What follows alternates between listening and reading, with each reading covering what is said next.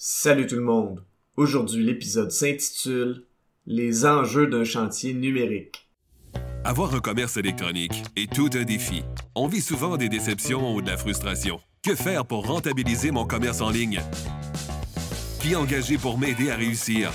Comment évaluer le ou les professionnels qui ont le mandat de rentabiliser mon commerce électronique et de le transformer en véritable actif numérique? Vous écoutez Commerce électronique et actif numérique avec Nicolas Roy. La raison d'être de mon podcast est très simple. C'est d'aider les propriétaires de commerce électronique à comprendre, contrôler et posséder leur commerce électronique et les composantes qui l'entourent. Parce que je crois sincèrement que c'est la meilleure manière de rentabiliser à court terme et de se bâtir des actifs numériques qui prennent de la valeur à long terme. La semaine dernière, je suis allé au Salon Connexion, le salon de la transformation numérique à Montréal. C'était vraiment plaisant comme activité, autant au niveau des exposants, des présentateurs que des participants et participantes qui ont fait en sorte que l'événement était très efficace pour faire du réseautage. La transformation numérique ou le virage numérique sont des termes très larges et donc les sujets étaient très variés. Que ce soit l'aide gouvernementale au niveau financier ou des entreprises qui offraient des solutions sur plein d'aspects au niveau du marketing, des opérations ou de la gestion, l'offre était très variée.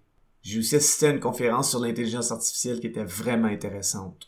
Un constat que j'avais déjà fait, mais qui a été amplifié en sortant de ce salon, est qu'une entreprise qui décide de se numériser doit absolument avoir de l'aide de la part d'une ressource ou d'une organisation qui connaît sa vision et ses besoins pour l'accomplir, qui connaît bien les différentes options de technologie sur le marché, qui connaît bien les interactions entre ces différentes solutions technologiques et qui va savoir déléguer aux experts de confiance sur différents aspects du projet. Dans cet épisode, je vais parler des enjeux par rapport aux gros projets web en donnant des exemples concrets.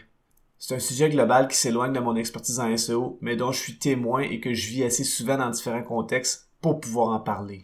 Ce podcast est une présentation de SEO Espion.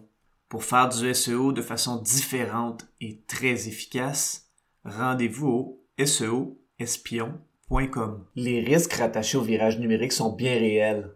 Le premier risque d'un chantier numérique est que la personne ou l'organisation qui s'occupe de gérer le projet ne soit pas consciente des enjeux, autant au niveau des procédures de l'entreprise, des bonnes pratiques actuelles, qu'au niveau de la technologie. Bref, la personne ou l'organisation qui gère le projet de transformation numérique doit avoir une vision assez claire. Et pour ce faire, il doit y avoir eu un travail de planification stratégique et un travail de gestion du changement qui ont été faits en amont. Idéalement, ce travail a été fait en impliquant les gens qui utiliseront les systèmes pour être certains d'avoir un maximum d'adhésion. Pour les PME ou pour les solopreneurs, c'est similaire. Parfois, le projet débute avec une ligne directrice qui ressemble à je veux améliorer mon marketing pour avoir plus de leads et pour faire plus de ventes, et le mandat est d'avoir un nouveau site web.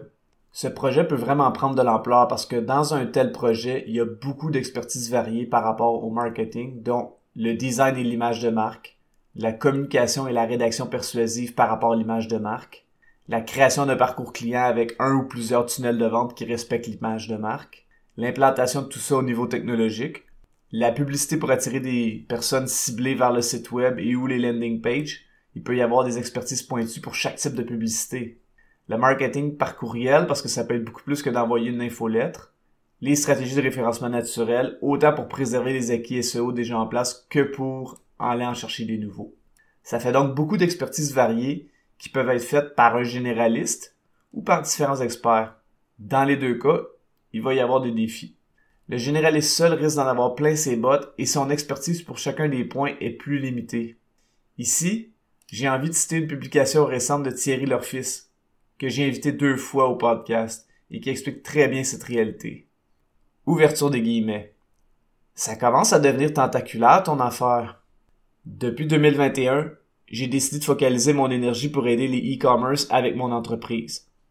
Je m'amuse bien plus avec les boutiques en ligne que les entreprises de services.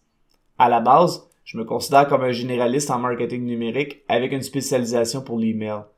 Quand je travaillais en entreprise, j'ai eu autant à envoyer des infolettres, mettre en place des stratégies SEO, monter des budgets marketing complets, gérer des communications sur les réseaux sociaux, gérer des campagnes publicitaires Facebook et Google. J'ai investi beaucoup argent et en temps pour me former sur les différents aspects du marketing numérique. Les erreurs de débutants, je les ai faites. Quand je conseille quelqu'un, je suis capable de lui expliquer clairement les étapes à faire et les pièges à éviter. Encore aujourd'hui, j'ai quelques clients que j'aide sur différents aspects de leur marketing en dehors du email. Là, je suis en train de réaliser qu'être généraliste n'est peut-être pas aussi rentable quand tu es à ton compte. Chaque année, il y a plusieurs aspects du marketing que tu dois carrément réapprendre vu que tout change rapidement. Quand tu es employé, investir des dizaines d'heures de formation est plus simple. La réalité est tout autre quand on est entrepreneur parce que tu as aussi l'aspect administratif et les ventes à considérer. Donc là, je suis à la croisée des chemins. Soit je, 1. Continue de proposer plusieurs services, mais je délègue pour prendre la forme d'une agence. Chose que je veux éviter. Je n'aime pas particulièrement le modèle et je crois que l'IA va remplacer plein de postes à court terme. 2 spécialise davantage dans l'email marketing, j'ai déjà une offre qui fonctionne très bien et permet de rapporter gros pour les boutiques en ligne. Le bassin de clients sera plus réduit, mais la qualité de vie s'améliorera. Fin de la citation. Donc, évidemment, faire affaire avec une seule personne généraliste pour tout faire va faire sauver de l'argent à court terme, mais le service ne sera pas aussi pointu, spécialisé et efficace qu'avec une équipe. Puis si le projet évolue et nécessite une complexité technique plus grande, ça peut créer des problèmes techniques ou un dépassement des coûts. Une équipe de professionnels distincts pour s'occuper de tous ces points va être beaucoup plus performante et il y a tout de même des défis.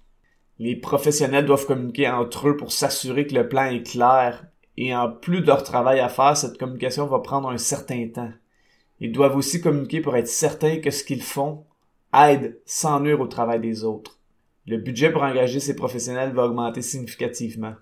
Une agence pourrait faire le travail, mais souvent, elle ou un gestionnaire de projet vont, dans la majorité des cas, engager des professionnels distincts qui vont facturer indépendamment. Dans cet exemple, j'ai seulement parlé du marketing comme l'implantation d'un CMS et d'un CRM, mais il y a aussi les opérations et la gestion à inclure dans tout ça.